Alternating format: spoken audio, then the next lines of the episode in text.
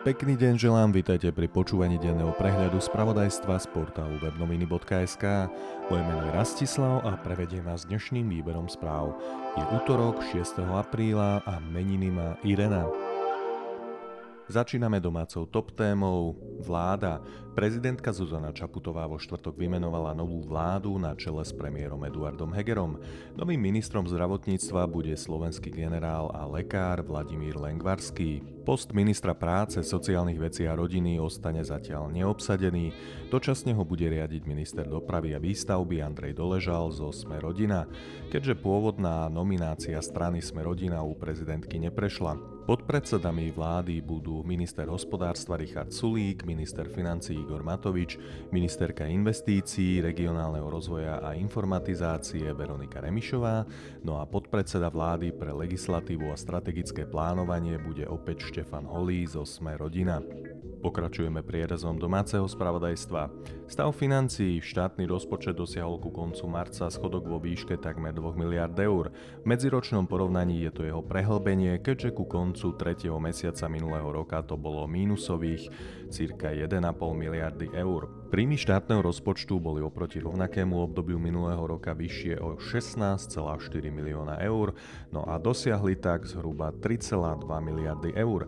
Výdavky štátneho rozpočtu sa podľa rezortu financií medziročne zvýšili zhruba o 461,9 milióna eur a dosiahli tak 5,2 miliardy eur. Medziročný rast daňových príjmov predstavoval zhruba 37,8 milióna eur. Vyjadrenie opozície k vymenovaniu novej vlády.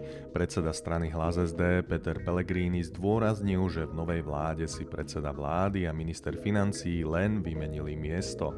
Podľa Pellegriniho zlyhala predošlá vláda vo všetkom.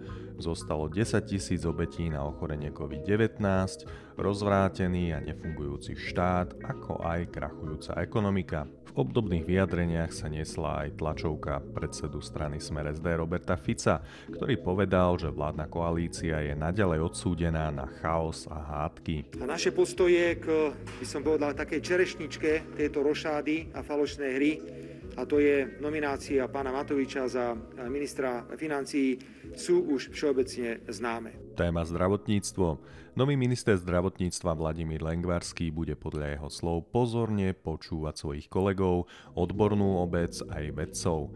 Uviedol to na tlačovom briefingu po uvedení do svojej funkcie. Plne si uvedomujem, že vstupujem na rezort, ktorý je z veľkej miery zodpovedný za ďalší priebeh pandémie. Uviedol to nový šéf rezortu zdravotníctva.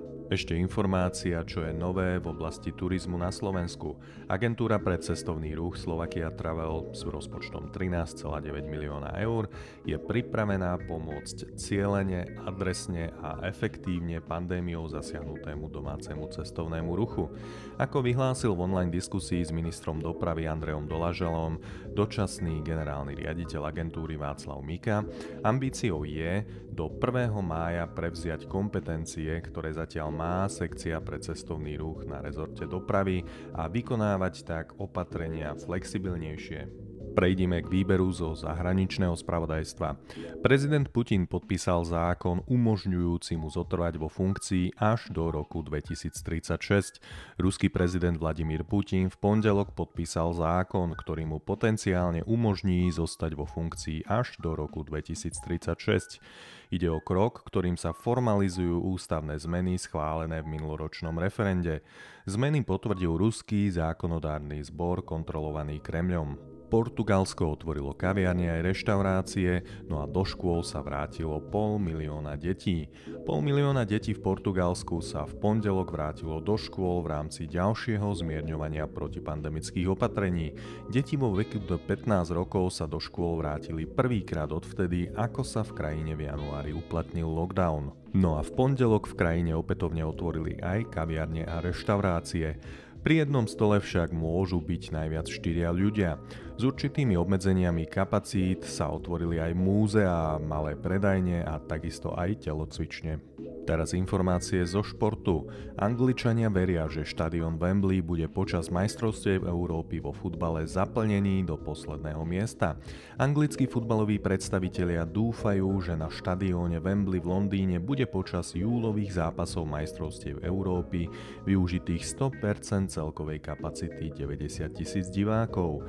V Anglicku budú v nasledujúcom období postupne uvoľňovať pandemické obmedzenia, ktoré neobyšli ani divákov v hľadiskách. No a priamo vo Wembley sa 18. apríla bude konať semifinálový duel FA Cupu medzi Leicesterom City a Southamptonom, na ktorý umožnia vstup 4 tisíckam fanúšikov.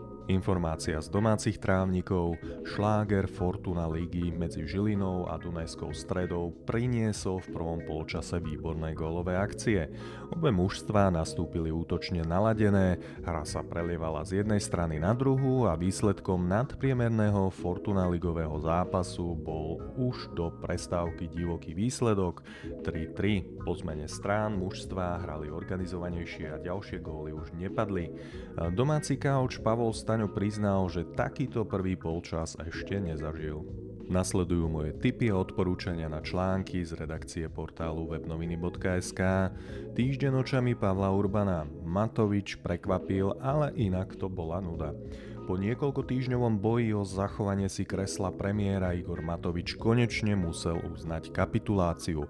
Z postu premiéra odišiel dôstojne, ako by to ani nebol on veď pred niekoľkými týždňami pri demisii ministra zdravotníctva Mareka Krajčího uštedril koaličným partnerom kopu šťavnatých rečí. Prišiel aj deň oficiálneho odchodu z funkcie, no a všetko prebehlo nad očakávania v úplnom pokoji. Viac k tejto téme si už prečítate priamo v komentári Pavla Urbana. Ďalší typ na článok tiež zaváňa politikov, Progresívne Slovensko bude mať svoj hlas v parlamente. Má ním byť Tomáš Valášek. Nezaradený poslanec Tomáš Valášek v najbližšom čase zrejme začne na pôde parlamentu vystupovať vo farbe strany Progresívne Slovensko. Jeho politický spolupútnik Miroslav Kolár sa aktuálne k vstupu do niektorej z mimoparlamentných strán vyjadruje opatrnejšie. Už do budúcej schôdze by som chcel ísť s plnou podporou strany, ktorá má svoj odborný tím, má jasnú predstavu, aké Slovensko chce, povedal portálu webnoviny.sk Tomáš Valášek. Viac k tejto téme sa už dočítate priamo v článku Igora Stupňana. No a na záver je tu ešte počasie, aké nás dnes čaká. Oblačno až zamračené a na väčšine územia sneženie alebo aj dokonca snehové prehánky, v nižších polohách dážď, popoludnie miestami polooblačno. Denná teplota od 1 stupňa na severe Slovenska a do plus 8 stupňov v južných častiach. Južný vietor sa zmení na severozápadný do 35, v nárazoch až do 70 km za hodinu. Počúvali ste denný prehľad zo spravodajského portálu webnoviny.sk. Moje meno je Rastislav a ja vám v tejto chvíli želám pekne prežitý útorkový deň.